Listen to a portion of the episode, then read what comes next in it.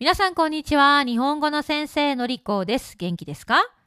今日は改めて私のポッドキャストや私の活動について話したいと思います。最近私のポッドキャストですが、リスナーさんの数がまた増えています。嬉しいことです。でも、最近だけ聞き始めたリスナーさんは、私の最近のエピソードだけ聞いているので、すでに私がエピソードの中で話したことをもちろん聞いていないんですね。そこで最近いろいろな質問やリクエストをもらうんです。なので今日はそういう質問にもう一度答えます。まず最初に私は今フルタイムの日本語教師です。愛登記で教えています。もうたくさんの生徒さんがいます。そして、ポッドキャスト YouTube Learn Japanese with のりこをしています。メインはポッドキャストです。時間がある時だけ YouTube の動画を作っています。インスタグラムもしています。のり JP ティーチャーです。じゃあ質問に答えていきますね。1番目、トランスクリプトがありますか？はい、あります。私のサイト japanesewithnorico.com にエピソードのトランスクリプトがあります。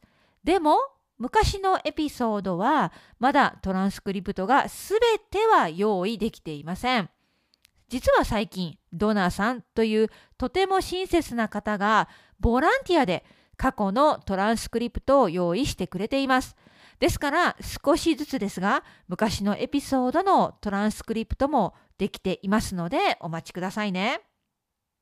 2つ目、YouTube で聞けるポッドキャストのビデオに英語や日本語字幕をつけてください。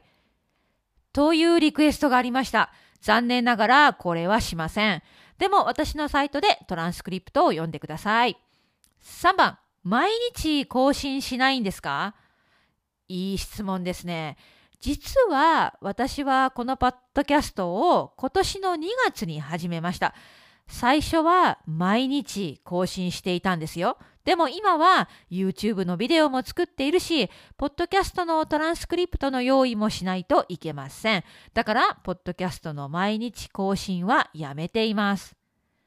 4番、ポッドキャストの内容が難しすぎます。というコメントをもらいました。はあ、確かに難しいですよね。わかります。でも、この私のポッドキャストは中級以上をターゲットにしています。そして内容によっては中級の人でもかなり難しいですよね。すみません。でも、難しいと思ったら、そのエピソードは別に聞かなくてもいいんですよ。無理しないでください。私は自分の話したい内容を自由に話しています。ですからトピックによっては簡単なものもあれば難しいものもあります。当然ですね。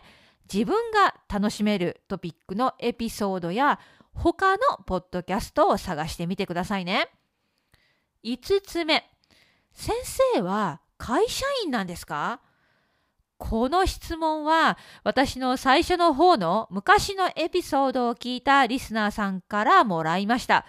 実は私がこのこのポッドキャストを始めた頃の今年の2月は私は2つの仕事をしていたんです。1つは会社員の仕事。そして週末だけ日本語を教えていました。でも今年の5月に会社員の仕事を辞めて5月からはフルタイムの日本語教師をしています。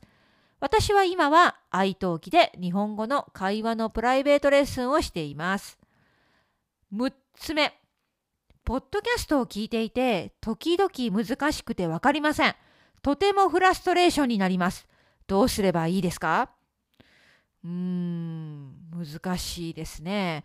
私だったら、フラストレーションを感じて楽しめないなら、そのポッドキャストは聞きません。だから、私は何度も言っているんですが、いろいろなポッドキャストが今はありますよね。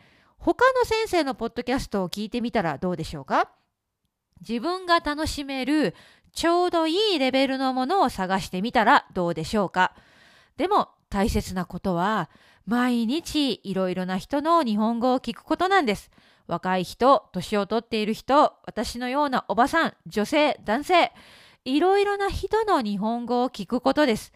だから私のポッドキャストを無理に聞かなくてもいいんですよ。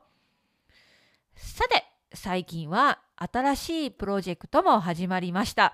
それは日本語コンテッペイのてっぺいさんとの新しい会話のポッドキャストです。Japanese with てっぺいのりこ。こちらもですね、結構いいフィードバックをもらっています。これはね、自然な2人の会話ですね。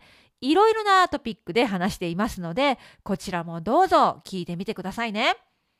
最後に、ドネーションのお願いです。すでにドネーションをしていただいた方、本当にありがとうございます。私のサイトから、また、コーヒー .com からドネーションをしていただけます。コンテンツを作り続けるにはサポートが必要です。ぜひよろしくお願いします。サポートのおかげで私はサイトを維持できるし、良いコンテンツを作り続けることができます。